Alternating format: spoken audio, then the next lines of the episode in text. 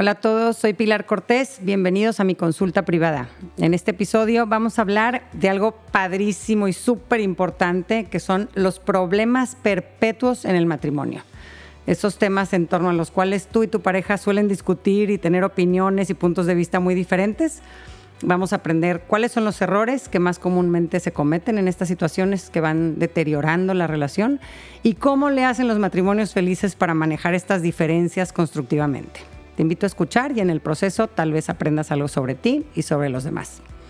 En esta ocasión vamos a escuchar el caso de Mari Carmen que nos dice lo siguiente. Empezamos a hacer tu taller de matrimonios en línea, nos está ayudando mucho, apenas llevamos una sesión, pero ya nos empezaron a caer muchos veintes. Hay algo que me está mortificando mucho. En el ejercicio de las preguntas abiertas que nos pones para conocernos más a fondo, me estoy dando cuenta de que mi esposo y yo somos demasiado diferentes. Me está dando mucho miedo ver que no nos motivan las mismas cosas, no tenemos los mismos sueños, sus intereses y los míos no tienen nada que ver. Ya tenemos dos hijos de dos y cuatro años y estoy viendo que estas diferencias en formas de pensar ya nos están ocasionando muchos problemas. Yo creo que hay que ser más estrictos con los niños, por ejemplo, y él es demasiado permisivo. Yo quiero que estemos cerca de los abuelos y los primos y para mi esposo eso no es importante. Hasta para escoger qué hacer en vacaciones se nos antojan planes opuestos. Me asusta pensar que no somos tan compatibles como yo creía que éramos y que nuestro matrimonio por eso no vaya a funcionar. ¿Qué podemos hacer a estas alturas del partido?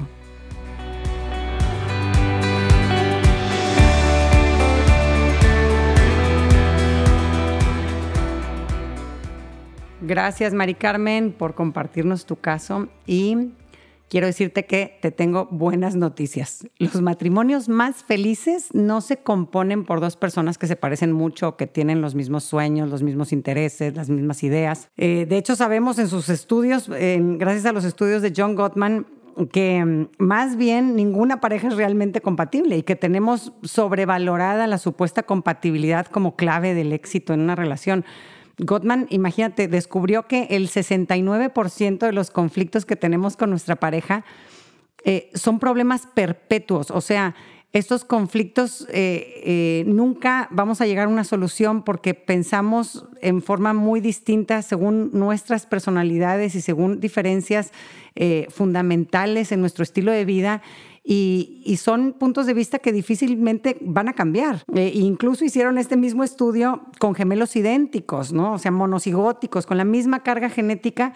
E incluso entre ellos también se vio que el 69% de sus conflictos son perpetuos eh, y están enraizados en las diferencias permanentes de su personalidad. ¿no? Solo el 31% de los problemas de una pareja eh, son remediables. y esto es que midieron y vieron que cuatro años después eh, desaparecieron por completo, ya no volvieron a ser un tema de conflicto, ¿no? Pero esto es solamente el 31% de los problemas de una pareja, ¿no? Y, y aquí es importante entender que cada pareja tiene sus temas concretos en torno a los cuales eh, tienen conflictos o son problemas perpetuos.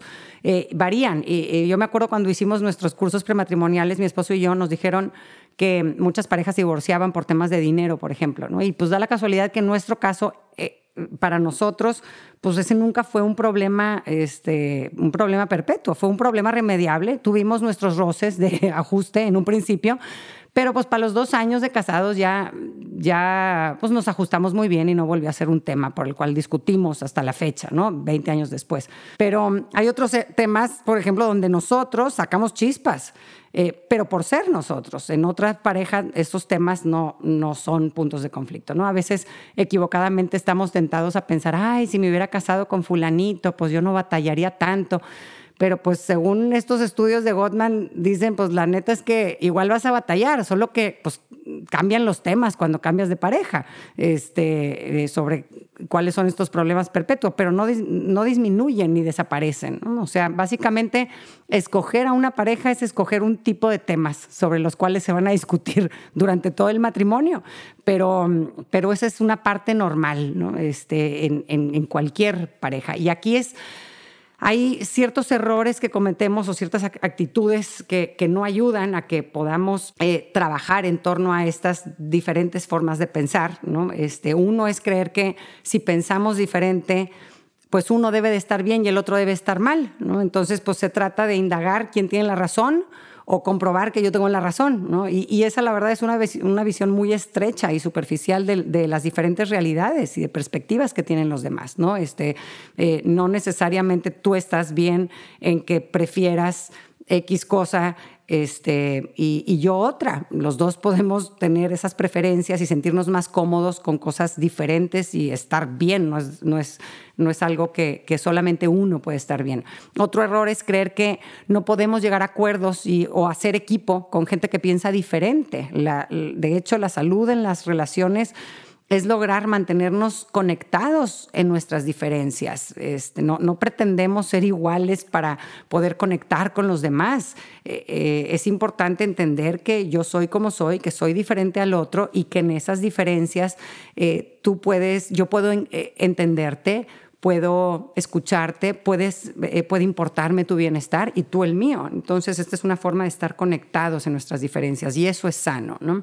Y otro error también es creer que estas diferencias hay que resolverlas con argumentos racionales. Y aquí es tremendo eh, la cantidad de tiempo que perdemos intentando como convencer este, a nuestra pareja de que debería de pensar como nosotros. Y, entonces busco argumentos de por qué, como yo lo veo, es mejor a como lo ve el otro. Y entonces hago una lista larguísima este, para convencerte que, por ejemplo, pues es mejor tener ambiciones profesionales y destacar en el ámbito laboral, porque pues es que eso te puede dar una seguridad económica, un prestigio en tu comunidad, un propósito, sentirte productivo.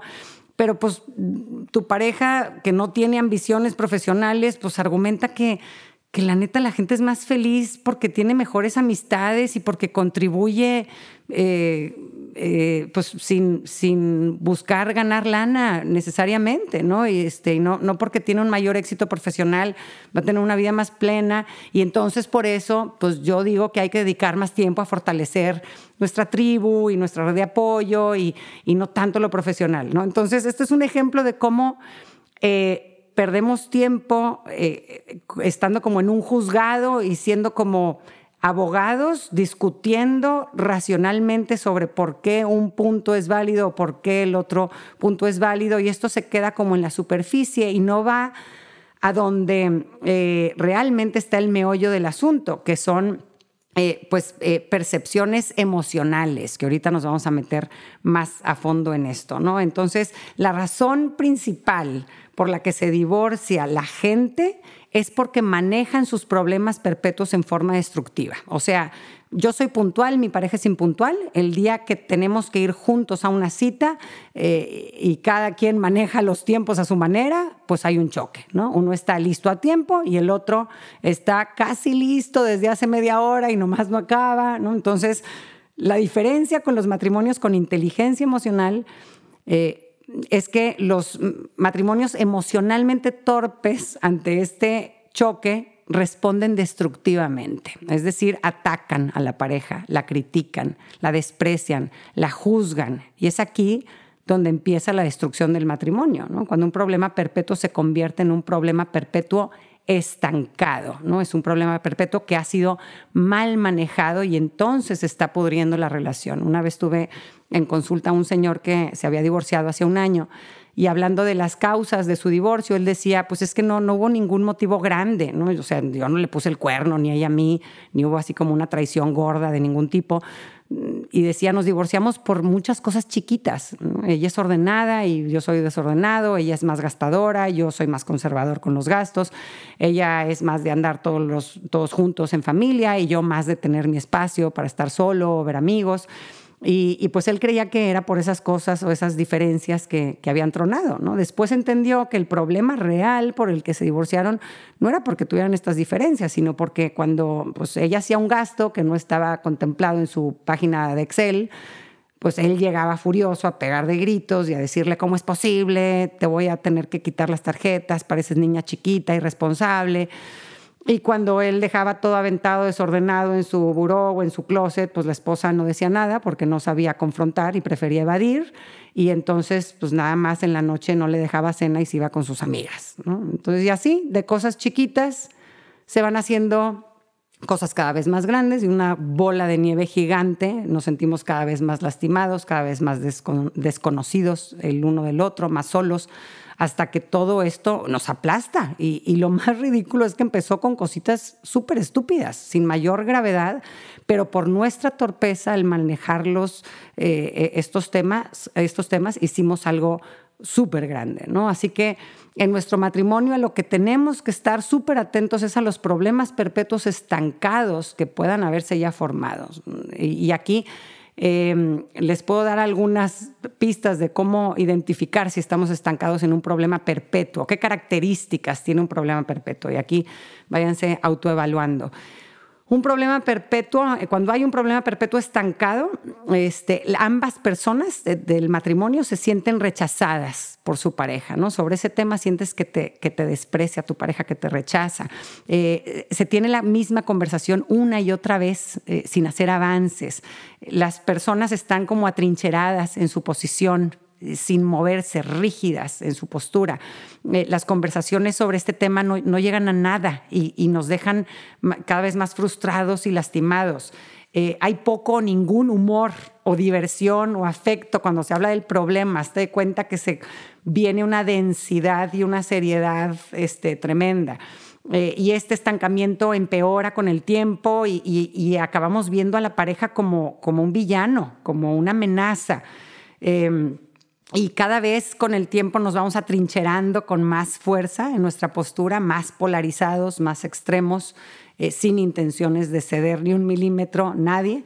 Y eventualmente todo esto termina en una desconexión emocional. ¿no? Si ya identificaste uno o varios temas en los que están estancados tú y tu pareja, es urgente que lo atiendan. ¿no? Este, por más que parezcan temas este, pues, triviales o chiquitos, si estamos estancados, los estamos manejando en forma destructiva, es importantísimo que aprendamos a, manejarlos eh, en una forma diferente y aprender estrategias para empezar a manejar estas diferencias sin lastimarnos. ¿no? Y lo primero que hay que hacer para desatorar estos temas que matan las relaciones es indagar en qué significado tiene este tema para mí y para mi pareja. Y ahí les va.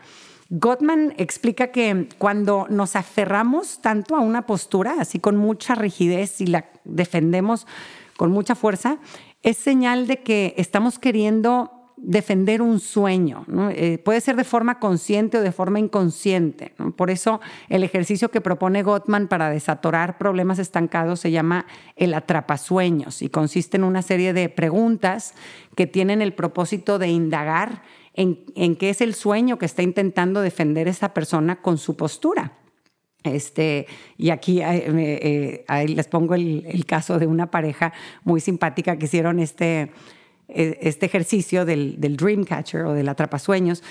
Y, y ellos decían, es que siempre que salimos de viaje es una pelea constante porque yo, decía ella, para mí es súper importante seguir las reglas. Eh, este, y, veo que mi esposo es, es empujar, empujar, empujar. Entonces, este, estamos con los niños y esto siempre dice, es en viaje más bien cuando vamos con los niños, o sea, por, si vamos solos no tanto, pero de repente yo lo veo que ahí con los niños le dicen, oye, pues es que el, lugar cierra a las 8 y, veo que mi esposo, ay, no pasa nada, hombre, nos vamos a quedar media hora más, ¿no? Y yo al, al 10 para las 8 ya quiero pedir la cuenta porque pues pienso y digo, oye, pues los meseros y pues ya, y esto es una regla de este lugar y hay que respetarla.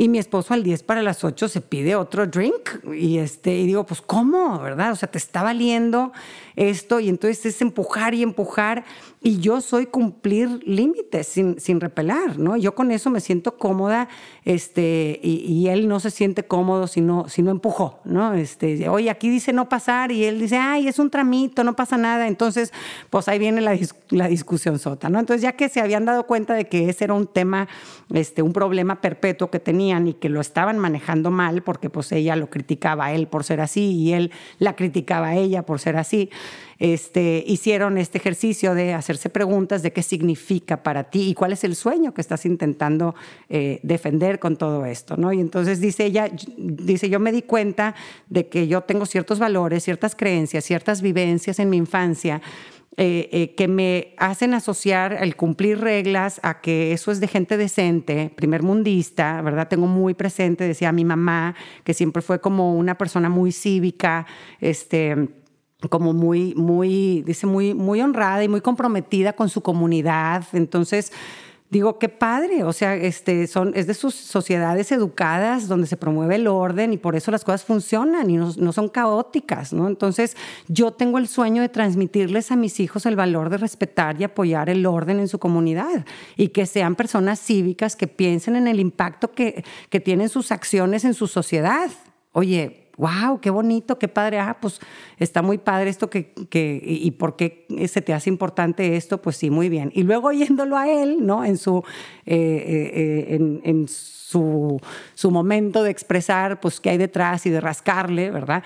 Este, él decía, bueno, pues es que yo, yo viví en una familia de gente, pues que, que y con una mamá decía que, que me decía, tú lucha y si te dicen que no, busca por dónde. Y, y, él decía, es que yo, yo lo veo como de gente mediocre conformarse y no negociar cuando te dicen que no, ¿no? Este, hay que sacar adelante las cosas que quieres y no darte por vencido ante el primer obstáculo. Y entonces, pues él decía, yo mi sueño es transmitirle a mis hijos que sean luchones, que busquen la manera de conseguir lo que quieren y que hay que ser astutos para salir adelante. Entonces, pues cuando veo a mi esposa que nada más le dicen no y dobla las manitas, digo, chinelas, ¿no? Les está transmitiendo algo que, no es bueno para la vida, ¿no? Este, y, y, es aquí en donde eh, se eh, chocan los sueños, ¿no? En nuestra forma de quererlos lograr, porque cuando le rascamos, pues ves que estas dos personas tienen objetivos súper válidos o súper bonitos o muy padres, simplemente este, no, no los tenían bien identificados y, por lo mismo no bien comunicados. Y ya que le rascas, dices, ah, pues con razón, o sea, yo, esto es lo que, el significado que yo le doy a seguir reglas o ese es el significado que yo le doy a, a, ser flexible con ciertas reglas, ¿no? Entonces, em, eh, esto es lo que tenemos que saber identificar para entonces poder eh, empezar a entablar una conversación con nuestra pareja y poder lograr una cierta flexibilidad, ¿no? Y entender que la diferencia eh, en los matrimonios felices eh, eh, es que saben dialogar en torno a los temas a los que no están de acuerdo, ¿no? En sus diferencias saben honrarse, hacer equipo, escucharse, comprender qué hay detrás, tratarse con respeto y saben considerar los sueños y los gustos del otro en vez de querer aplastar o imponer los míos. Este, una vez me pasó algo muy simpático que yo este, estaba dando un curso a papás en la noche y pues llegaba muy tarde a mi casa y, este, y pues siempre llegaba tipo 11 de la noche y, y, la puerta cerrada de la casa, ¿no? Entonces yo decía, chinelas, ¿por qué me cerró mi esposo la puerta y no me espera? Para mí es, o sea, ay, qué lata. Entonces, pues yo ahí tocando y esperando y llamándole, ¿verdad? Y yo decía, pues es que para mí es que no me espera, es que le vale, es que, este, pues no está pendiente de que pues estoy afuera trabajando, ¿verdad? Y entonces Ay, entonces pues era ahí como un, rocecillo que traíamos, este, y, y, al día siguiente de una de esas llega una señora a consulta y me dice, híjole, es que yo no sabes, o sea, cómo nos hemos peleado, nos estamos peleando por varias cosas, pero una de esas es porque él, él nunca cierra la puerta. Y yo, y yo llego y cuando intento abrir la puerta y veo que no tiene seguro, me, da el ataque. Y yo, mira, me, me, dio un ataque pero de risa en ese momento de oírla. Y yo decía, mira, lo mismo que a ti te choca es, es lo opuesto para mí, ¿verdad? Es el significado que tú le das a eso. Yo le doy un significado bien distinto. Y entonces, indagando, yo, ¿qué significado le das tú? Y decía ella, pues es que yo en mi casa, mi papá siempre estaba pendiente de que todo estuviera, las puertas cerradas, la alarma y todo. Y era como una forma en la que yo me sentía amada por él y protegida por él. Y cuando no llego a mi casa y veo que mi esposo no cerró la puerta, yo pienso, le valemos, o sea, no nos cuida, no nos protege, ¿no? Porque pues yo, yo, yo viví eso y, lo entendí así, ¿verdad? Entonces, este, muy simpático, ¿verdad? Porque yo dije, pues sí, yo, yo tengo otra, o sea, yo en mi casa siempre entré y salí sin llaves y este era mi casa y, nadie cerraba y, era muy a gusto y yo no tengo ese significado sobre ese tema, ¿no? Entonces, eh, esto es el, punto aquí eh, eh, clave de entender que, que no es que yo estoy bien, yo estoy mal, es que cada quien le damos un significado concreto al mismo tema o a la misma situación y eso es en donde debemos de rascarle para entender, para entendernos este, y muchas veces entendernos a nosotros mismos, este, porque hasta no hacer este ejercicio no te das cuenta de por qué eh, quieres lo que quieres o pides lo que estás pidiendo, porque es, es, es, es, como no tienes bien claro de dónde viene y ya que lo identificas dices, ah, pues con razón, ¿verdad? Para mí es un lenguaje de amor esto, mi esposo no creció con esto, para él no es un lenguaje de amor, entiendo, ¿no? Entonces, cuando entendemos lo que hay detrás de un comportamiento, pues es más fácil la compasión, el no juzgar y ser flexibles, ¿verdad? Entonces, eso, eso es lo que nos saca adelante en nuestro matrimonio, la compasión y la flexibilidad, no la rigidez y la justicia, ¿no? Entonces, em, eh, eh, aquí pues eh, hay que entender, es, muy importante, yo creo que es maravilloso el día en el que una pareja entiende que, hay muchos temas en los que nunca van a estar de acuerdo realmente y, está bien y es normal que estos temas existan pero que sí para atrevernos a abrirnos, a ceder y a dialogar con nuestra pareja es necesario rascarle y saber qué es lo que estoy intentando proteger, cuál es esta necesidad psicológica básica que necesito que permanezca intacta este, y, para eso se necesitan este tipo de conversaciones. ¿no? Ahora sí vamos a pasar a la práctica. ¿Qué podemos hacer para manejar de una forma constructiva los problemas perpetuos que existen en nuestro matrimonio? Eh, número uno, yo creo que es importante primero hacer una lista de todas las cosas que tienes en común, tú y tu pareja, y, eh, las cosas en donde en donde coincidimos, ¿no? Este, suele suceder que por fijar nuestra atención en los temas en los que no estamos de acuerdo, luego perdemos de vista todas las cosas en las que, que sí estamos de acuerdo, que sí compartimos y que sí tenemos en común. Entonces, eh, que, que, no nos nuble la vista a todo lo que, en donde sí fluimos y, y, sin, sin, sin raspones, ¿no? Número dos, eh, identifiquen los temas en los que no estamos de acuerdo y probablemente nunca estaremos de acuerdo. Y de aquí, pues pueden, lo más normal es de que tengan muchos, varios, ¿no? Mi esposo y yo ahora en nuestra, este, en nuestro viajecito de aniversario, eh, este, hicimos ahí una lista de los temas donde estamos de acuerdo, que nunca vamos a estar de acuerdo. Y era un listón de 14, 15 temas, pues, a ver, importantes en donde pues no pensamos igual y, y, es importante no, asustar, no asustarnos con esto, ¿verdad? Porque es normal que lo que es diferente a nosotros y no es conocido nos asuste, eh, pero, pero no es una amenaza, no tendría por qué ser una amenaza si sabemos eh, eh, manejarla de una forma compasiva, comprensiva y escuchando bien este, la postura de la otra persona y sus, sus experiencias, ¿no?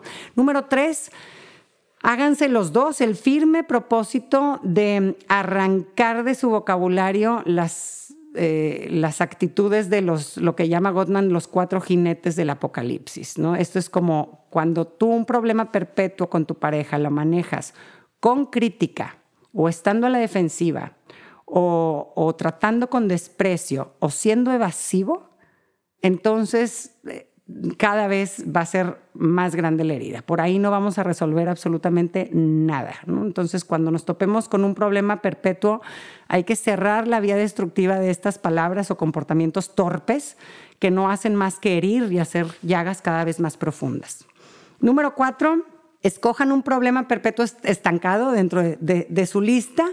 Vean si hay alguno estancado y dediquen un tiempo cuando estén bien descansados, bien alimentados y tranquilos, ¿ok? No queremos así cuando estamos todos, este, o con hambre o, cansados después de todo un día largo, sino buscar un momento en donde estamos buenos para, para platicar tranquilos y, escuchar, con una actitud de escucha profunda para comprender el significado emocional que tiene para nosotros y para nuestra pareja ese tema.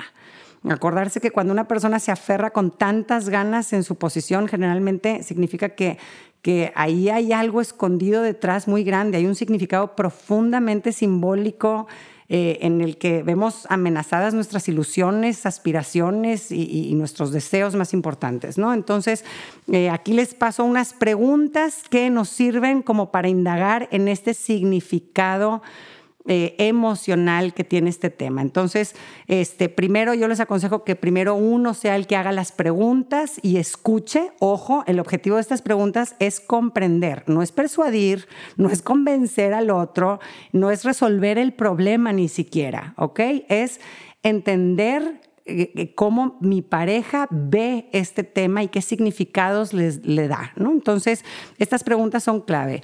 Eh, pregunta uno, ¿tienes creencias, cuestiones éticas o valores que sean parte de tu postura en este tema? Número dos, ¿hay alguna historia detrás para ti o se relaciona de alguna forma con tu pasado o con historias de tu niñez? Número tres, cuéntame por qué es esto tan importante para ti Número cuatro, ¿qué sentimientos tienes sobre este tema? Número cinco, ¿qué sería tu sueño ideal en este tema? Número seis, ¿hay un propósito o un objetivo más profundo en todo esto para ti?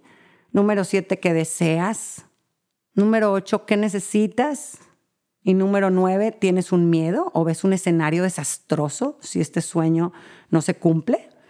Entonces, estos son algunos ejemplos de preguntas que puedes hacer para rascarle a qué hay detrás de esa postura eh, o de ese significado que le da tu pareja a ese tema y luego que tu pareja te haga esas preguntas a ti. Y, piensa que en este ejercicio tú mismo te vas a dar cuenta de cosas que tal vez, de las que tal vez no eras consciente. Es un ejercicio súper poderoso también para rascarte a ti, de decir, oye, ¿por qué me aferro tanto a esto? ¿Por qué me pongo tan loca cuando él no está a tiempo listo?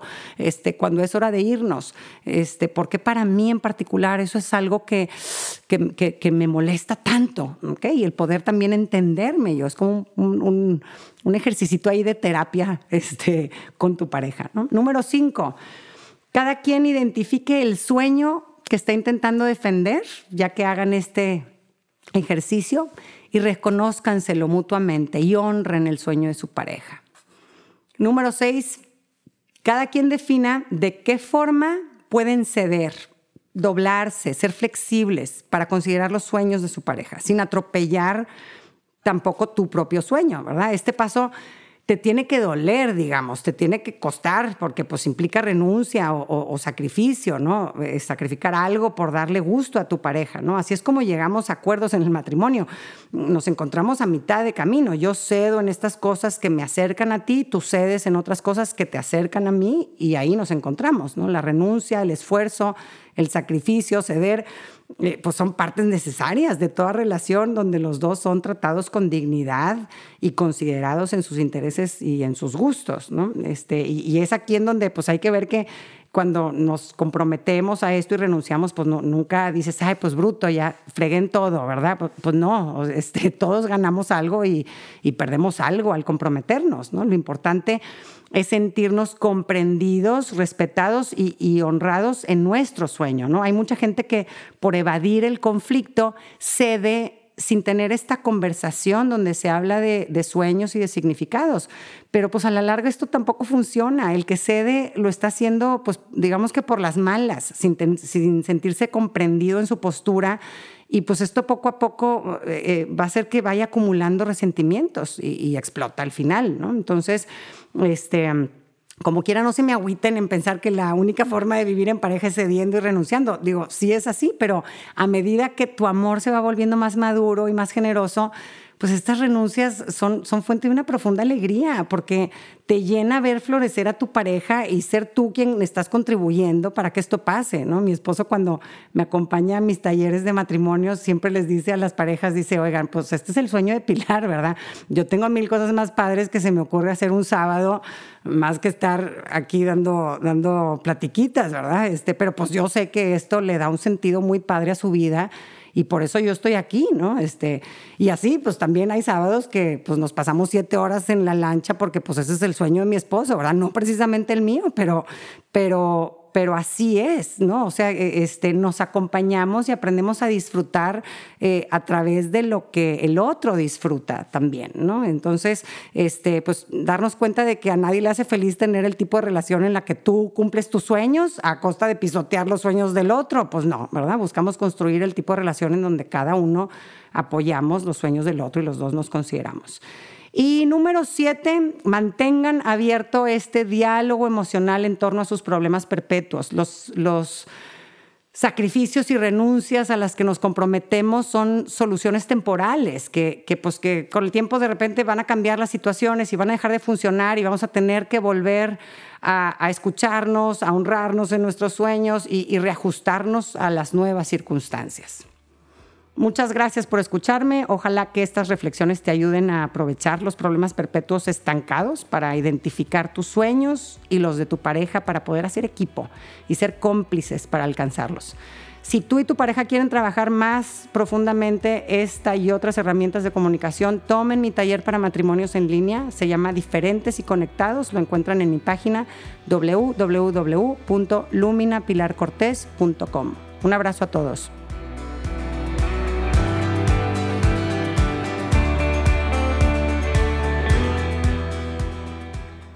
Gracias por acompañarme. Ojalá que hayas recibido a través de este podcast, aunque sea un poquito de luz. Si te gustó lo que escuchaste, suscríbete y aliméntate semanalmente con contenido que te ayudará a construir una vida mejor. Si quieres compartir la luz que te llevaste de este tema, puedes enviarnos tus comentarios por mensaje de voz o por escrito al número más 52 8111 930543 o por email en consulta privada arroba luminapilarcortés.com, cortés con S. En mi página puedes accesar a talleres en línea y más material educativo. Encuéntrame en www.luminapilarcortés.com.